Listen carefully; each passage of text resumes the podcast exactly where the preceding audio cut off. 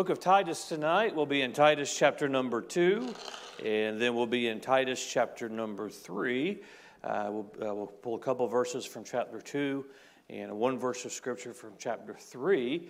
And uh, for several weeks now, for most of the services during that time, uh, we've been in the book of Titus. I've enjoyed uh, this book of the Bible. It's just uh, three chapters. we have, I believe this is number seven or number eight of the message that I brought from the book of Titus. And uh, tonight uh, is a hidden truth um, that is so key. On the surface, it just seems uh, we, we, we, glossed over it a little bit, uh, but I think it'll be a help to us tonight and certainly want to give it the attention uh, that it deserves this evening. Uh, Titus chapter number two.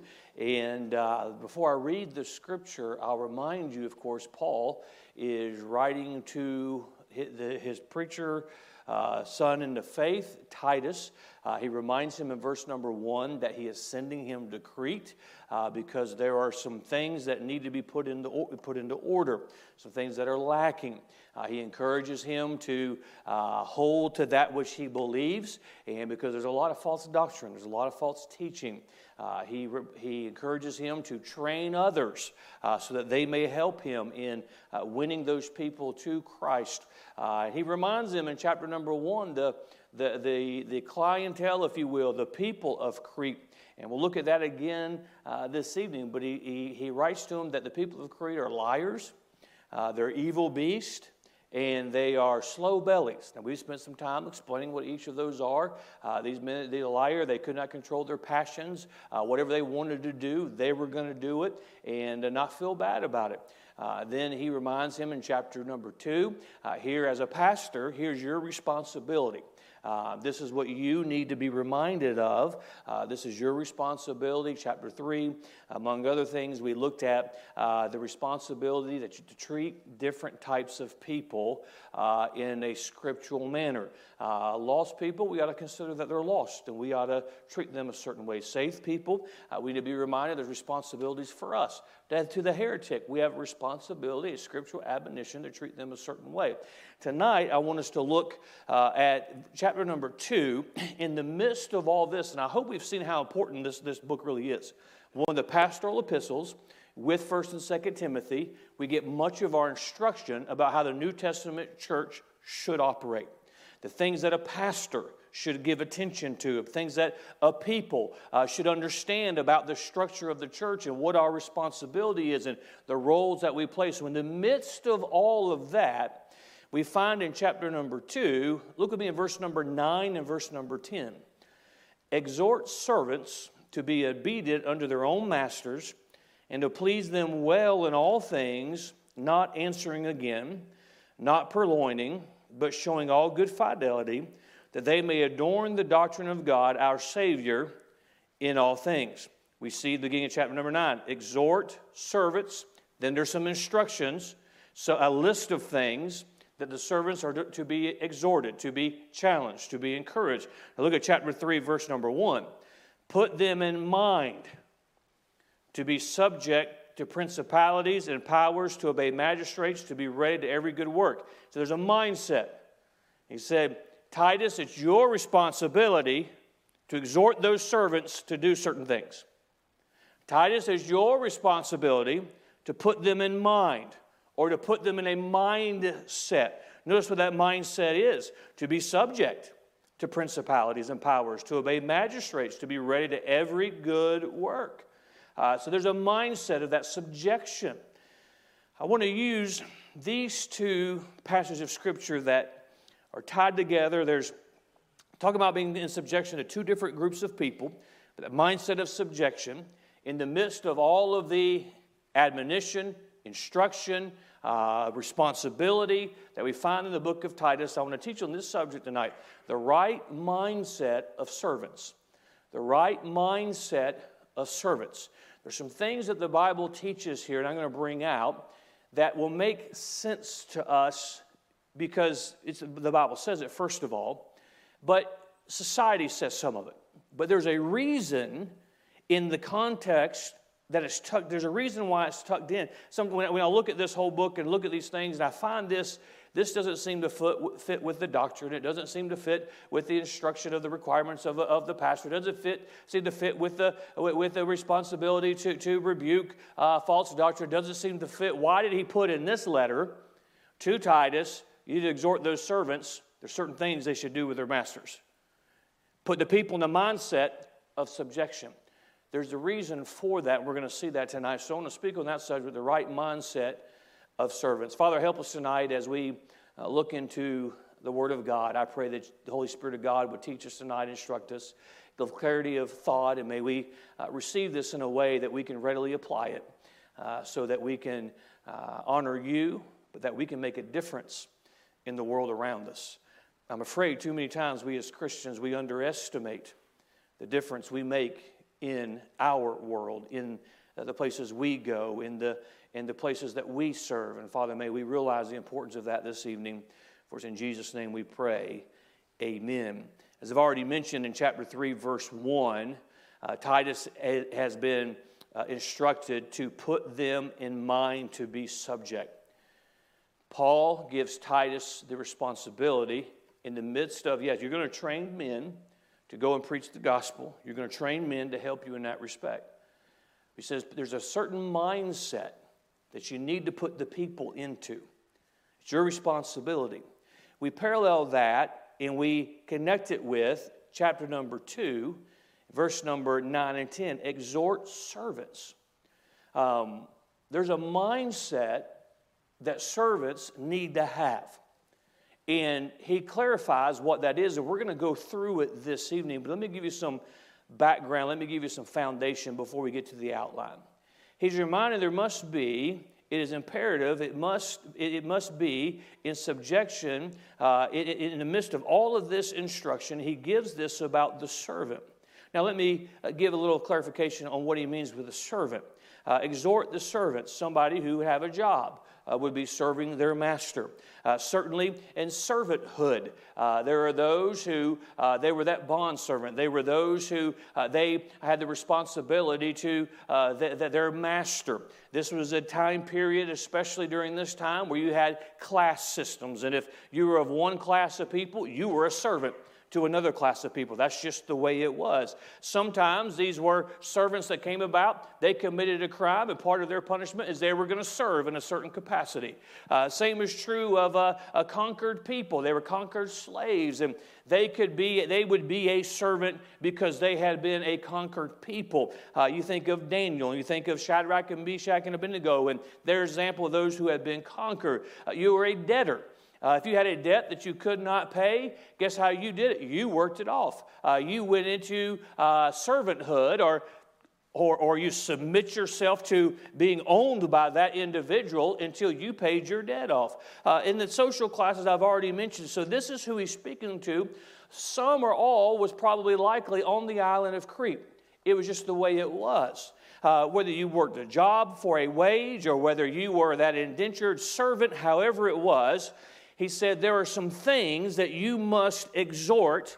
It would not be out of the realm of possibility as he's described these people as to be liars, evil, uh, or brute beasts, evil beasts, and to be slow bellies. They're not going to bridle their passions, to own another man, to mistreat other people, to have their uh, livelihood as the most important thing. That's the type of people and the type of climate of that day.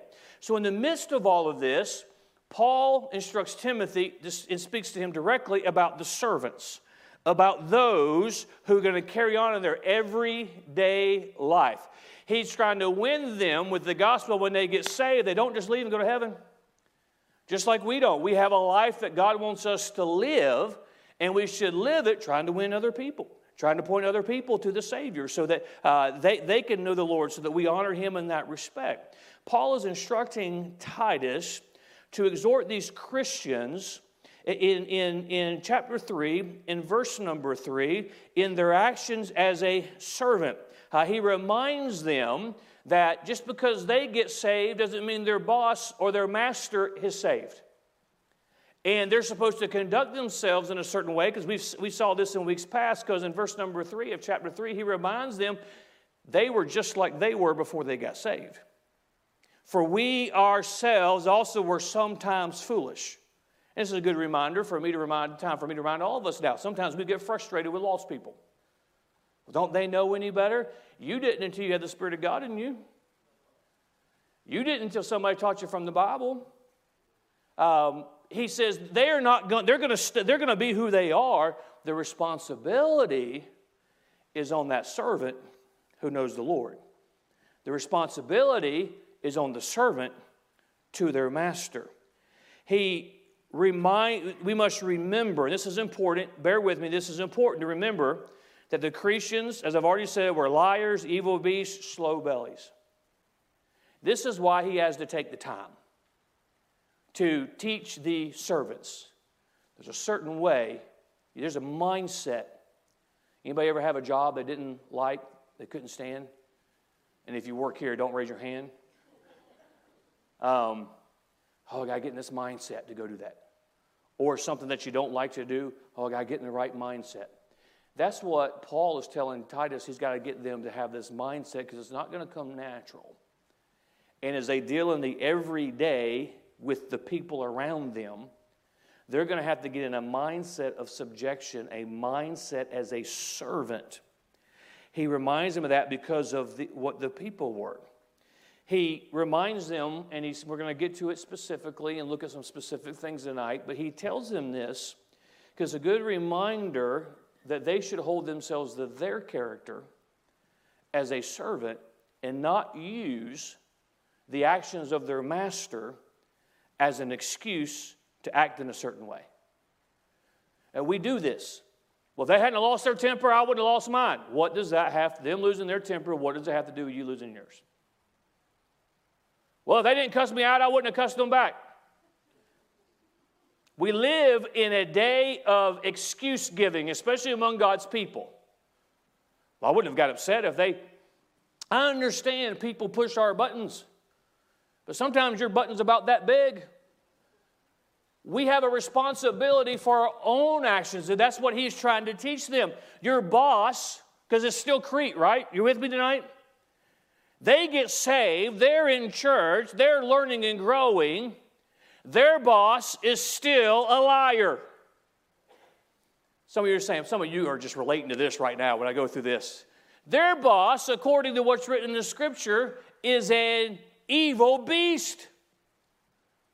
Their boss is a, boss is a slow belly. He's saying you better exhort them to have the right kind of mindset and they act because of their character.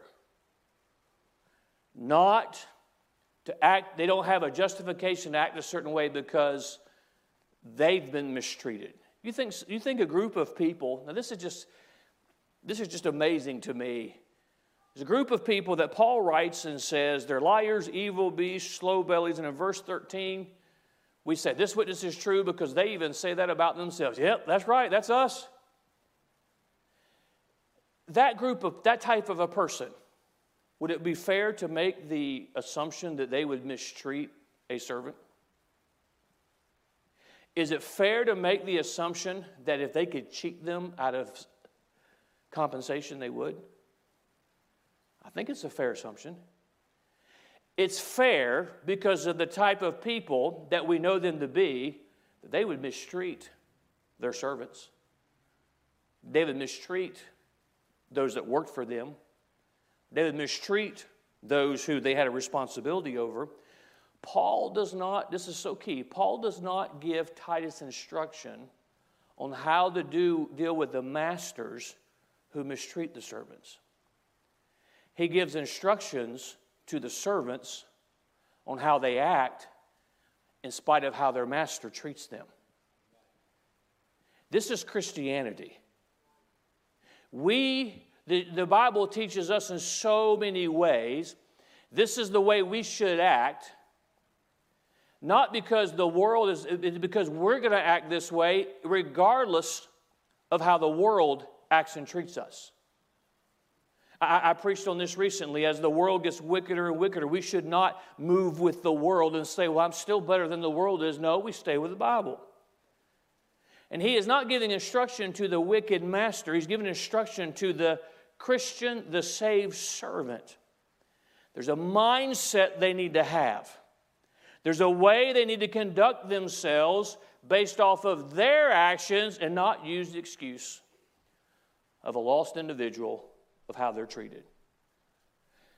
Honestly, when it comes to, generally speaking, as Christians, I could probably stop the Bible study there and say, well, we need to hear that, don't we? Because we let somebody else control our Christianity. We let a employer, we let a neighbor, we let a family member, we let somebody, and we use them as an excuse of why we conduct ourselves in the way we conduct ourselves. And Paul is telling Titus, Titus, in this environment that you're in, you give them a mindset. It, it, it, it, it's, it's like this is something I just years ago, whenever um, I eat at a restaurant and leave a tip, I'm going to leave a good tip.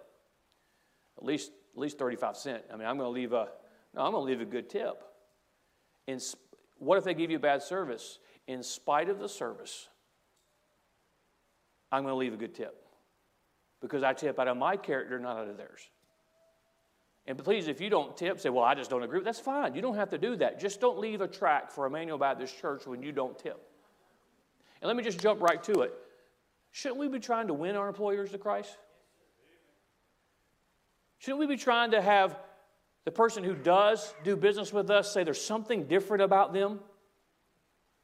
Well, they just didn't treat me right. Welcome to life. They didn't treat Jesus right. They crucified him. They mocked him. They didn't treat him right. The point is, there's a way that we are supposed to conduct ourselves, and that is what he is getting to. Now, let's look specifically tonight at what he is telling them about their mindset. We see this in our text, and it is a reminder of the responsibilities, the conduct of the servants. They're not going to, they can't use the excuse for their conduct uh, because of the conduct of their masters. And let me just make it very pointed. Uh, Christian, you live in a secular world, a lost world. Um, some of you, through the years, have complained about how you live for, you work now for woke corporations and how difficult. I got this boss, and they're, they're, they're, they're, they're just, okay, um, you're not going to give an account for anything other than your actions. Well, I'm going to, I got to have, but I better, I got to have God's help to do that. That's the point. That is the point. Let's get to what he says. He says in verse number nine exhort servants to be obedient unto their masters and to please them with well things. Number one, they're to please their master. Again, this goes against our society today of just punching a clock or just um, getting by on the minimum. How do they please their master? It's right there in verse number nine. Exhort servants to be obedient unto their masters by obedience. You know, and, and, I don't know that we need to hear this, but in our society, I think we do. There's a reason why they're the boss. They're, they're the boss. They're in charge. You have to do what they say. I don't know who he is. Always telling me what to do. The boss. You know, I, I just, he, he treated me this way, this way. Don't, I mean, do the checks cash? Well, that's a whole other story. Who is who does he think he is? The guy that signs the check? There's something to that. They're to obey. Now, I think it's very clear that our obedience to a secular world, including what is pointed out in verse number one, chapter three, to principalities and powers and obey magistrates. If there's a conflict with what God has said and what they say, I'm sorry, I'm going to obey God. That's all there is to it. We're to obey God. But a boss wanting you to work a little longer, perhaps in this context, that is not in conflict with what God says necessarily. So he says, to please their master by obedience. Notice what else it says. This is probably going to be one of the least comfortable, least popular Bible studies ever done. And to please them well in all things. How about do, tell them to do their best? Do their best. Well, my boss is lazy. Again, what does that have to do with you as an individual? Do your best. it would be sad, it'd be very hypocritical for a Christian mom, a Christian dad to look at their child and fuss at them because they got red marks on their papers that came home from school about doing their best. And then they go to work and they don't do their best. What if the, what if, what if the student came home with that teacher? If you just knew what that teacher was doing. If you just knew the way they, and by the way, parents, if your junior higher comes home and they do that, the problem's with the junior higher, not with the teacher. Thank you for the three amens. Um, can you imagine if your kid came home and that teacher just da da da? I hope do your best. Well, my best just isn't good enough. Okay. Do your best anyway. That's the best. If, and I'll use the academic things. If your child is only capable of a C, don't feel bad because they come home with a C. Matter of fact, in our school, if they come home with a C, that's like an A everywhere else. The point is that they're learning. But if that's their best, that's okay. But that's what he's speaking of. Do your best. Please your master. Notice what else it says not answering again. I was going to write in there what this means is just shut your mouth. But I think it'll go over a little bit better. Be dependable without having somebody just stand over you all the time. But this, but this. Why didn't you do that? Well, because of this. Because of this. Um, not answering again. Be dependable. Be somebody well, you get taken advantage of. Again, the context of what this is talking about, that individual, he's living in a world, his boss, he can quit that job because he's a are you with me tonight? Because his boss is a Cretan, he's a liar, he's an evil beast, and he's a slow belly. I'm going over there and getting a job, and guess what that boss is? He's a liar also. He's an evil beast also. He's a slow belly also. That's what they all were. So the important thing was, he says, get them this mindset. They need to please their master. This is going somewhere. He tells them in verse number 10, not purloining. What, what does that mean? Purloining simply means stealing. So basically, number two, not a thief. He said, don't be a thief, not purloining.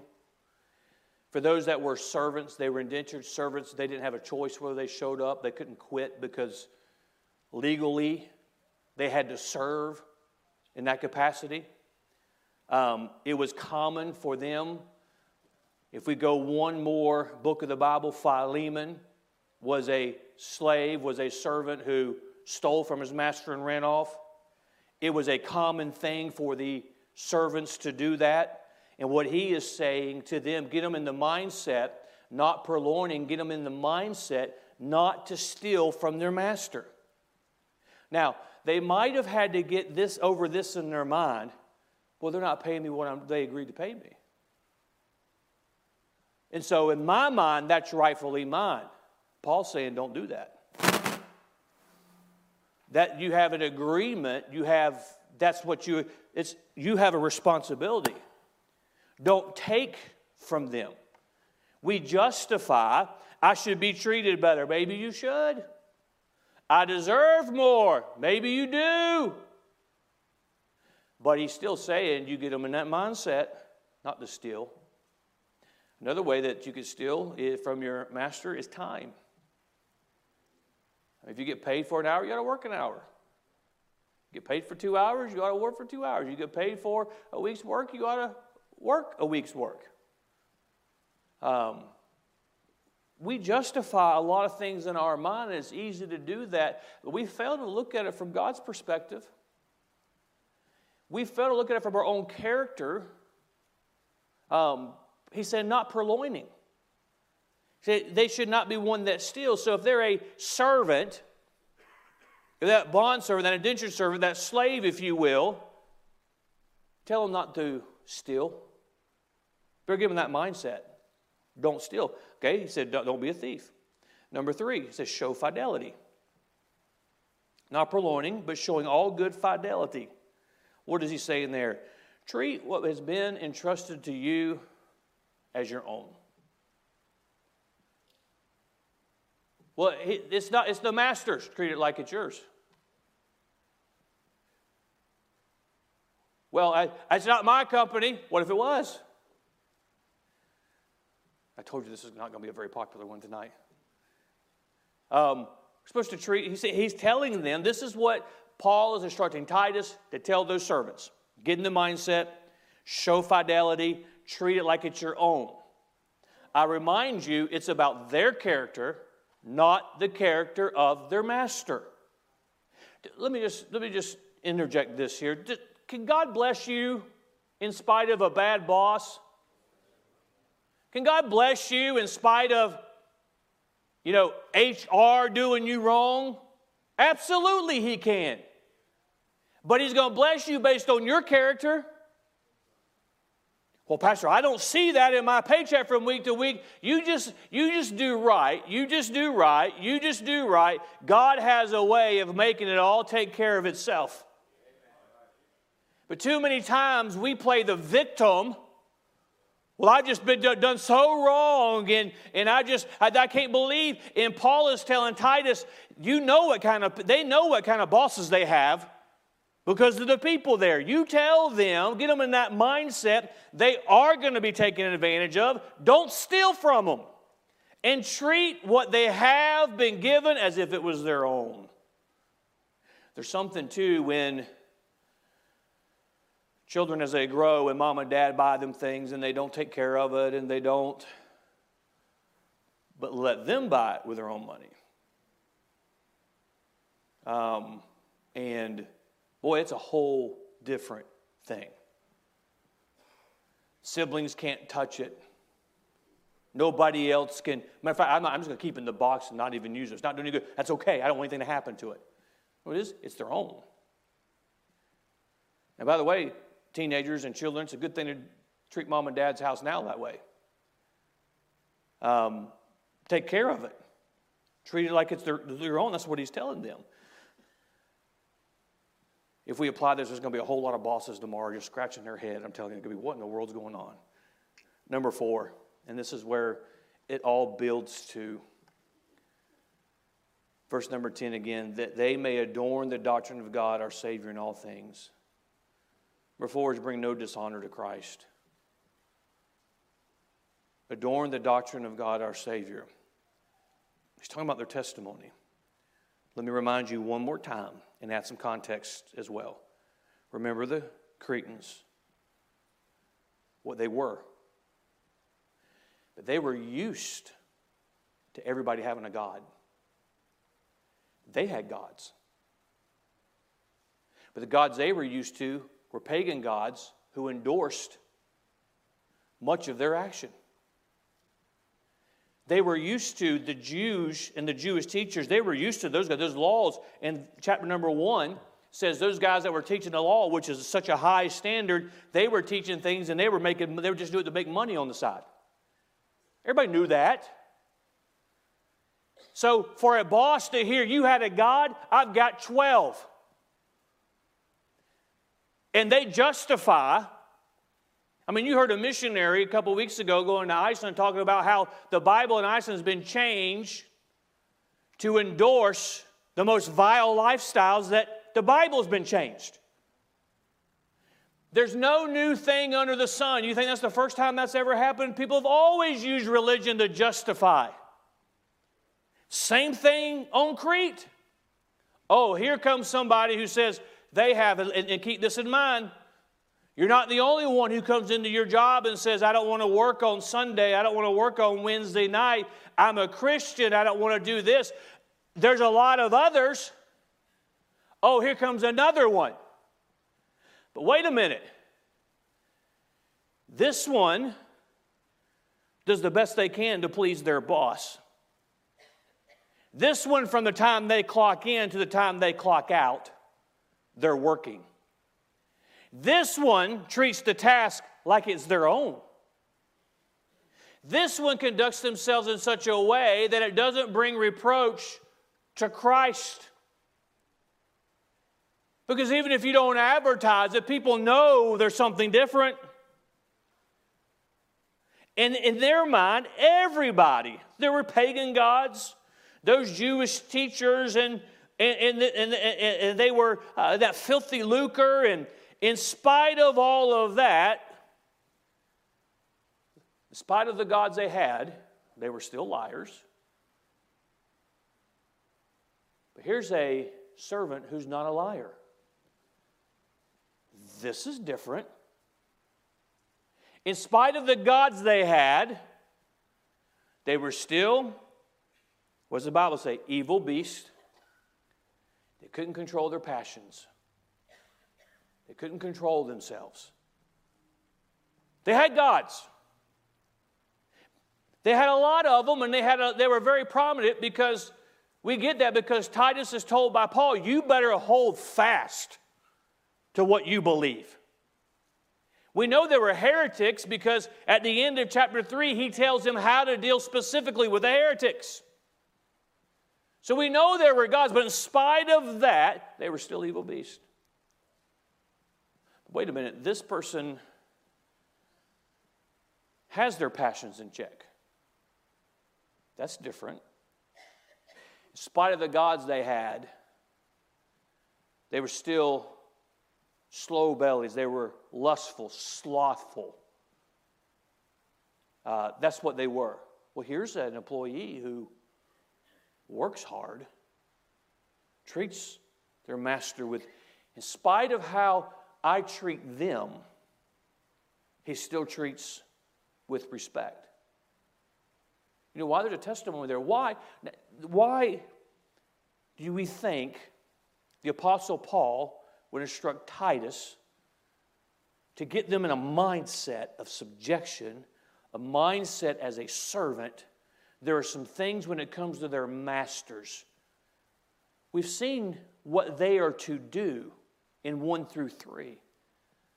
Number four, we see the reason why we do 1, 2, and 3. Well, you can work a job for a long time, and if something happens amongst that workplace, if somebody tragically passes away, if somebody has a lost loved one, some people aren't going to have a good enough testimony to give the gospel because they've been just as lazy as every other person there. They've treated everybody else the same. They've stolen from their employee, employer. They, they've, they've acted. There's no change.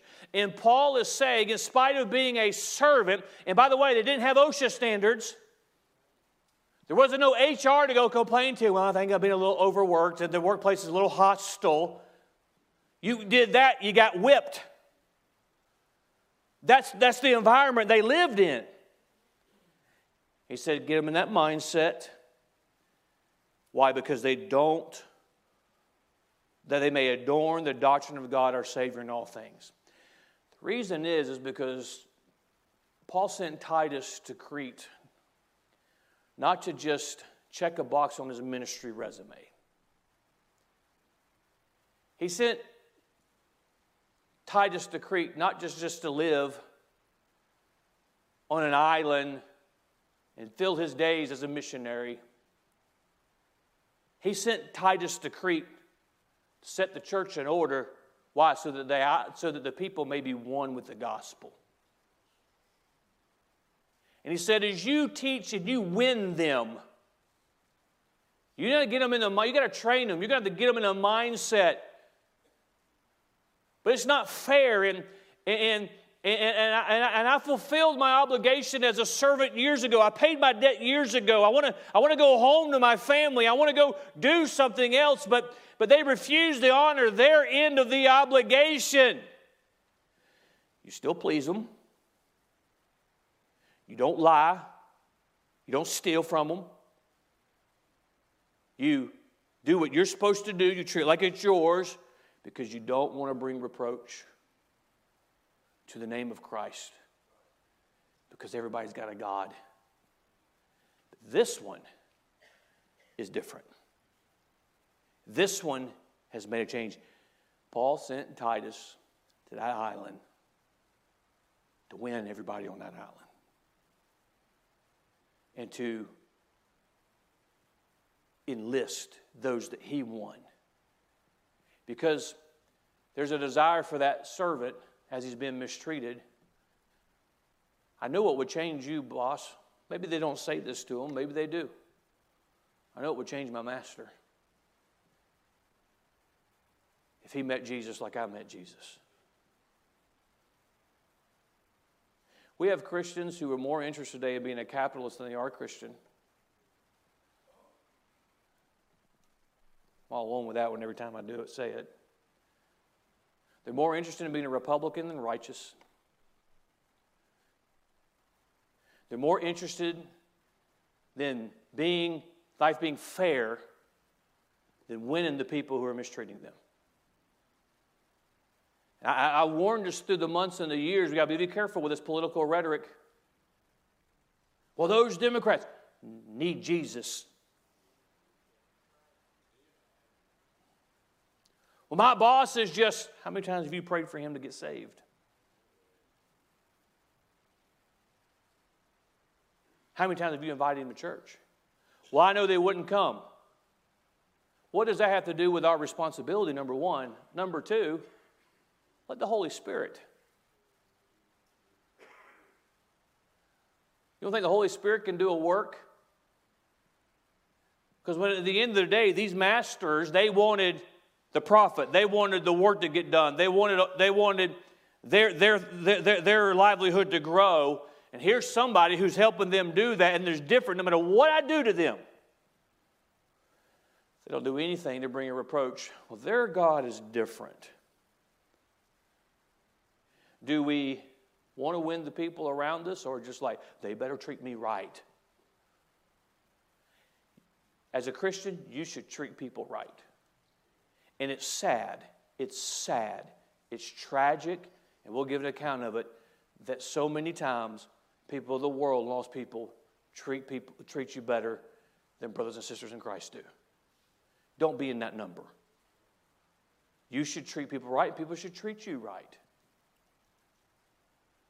But when you have the opportunity to just be a good, what he's saying is tell them to just have the mindset be a good Christian. Be a good Christian. You know, we have the same responsibility as that early church. My neighbor's a jerk. That has nothing to do with the sermon. That's just really my. No. You know, you may say that. They're just a you know, they make tall fences. If you could help with that, why don't you start praying every night? Lord, help me to have the opportunity to give them the gospel. It is in the Bible a soft answer turneth away wrath. Bless God if I'm, I'm going to take care of them. Hey, we ought to don't sacrifice we got to be willing to let our pride be trampled a little bit if it gets us a little bit closer to giving them the gospel. But we're too full of ourselves, aren't we? Bless God, nobody treats me that way. Well, your wife, I mean, anyway, do we want to win those people? That's the context. They were liars, evil beasts, slow bellies. And just because you got saved doesn't mean their master's going to be any different. And that's what he reminds them. And by the way, I'll, since I've just thrown this all out tonight, um, I'll just throw this out too. That's the context when he speaks in number, uh, verse number two to speak evil of no man. He's talking about the principalities, the powers, and the, and, and the magistrates. I think Christians spouting off on Facebook about politics has probably done more damage to the cause of Christ than a lot of other things. There's lost people that see that. Well, I thought Jesus said to love everybody. And they can get things out of context. The bottom line is I don't want to do anything in my life that would hinder me from being a witness to somebody else. And bless God if when he cuts that grass, if he gets over on my side a little bit more, he better not get over here and cut. Well, if it's me, I'm like, come on.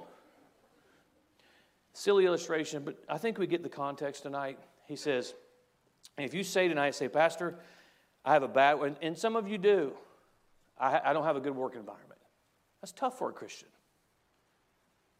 You say, well, They're liars. You're not the first Christians who had to deal with masters who were liars. They can't control their passions, the, the language, the, the, the, the, the, the, the things that are there, and just the vileness. You're not the first ones. They, they're just, everybody is slothful and lazy. It's part of our society today, but you're not the first Christian. God's not going to have us give an account of everybody, the entire workforce. It's us. What is our character? And this is why you do it. Because you have, we want to win them. It'd be good for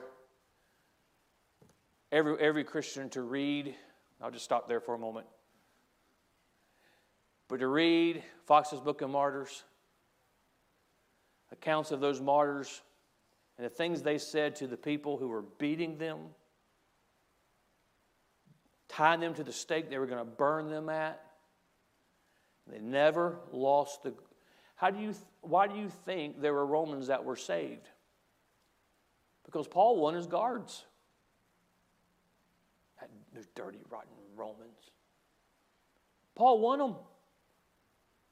When he was sent to Rome on a, on a, on a prison ship and he got there, he's like, Well, I have a captive audience. I'm here to win people.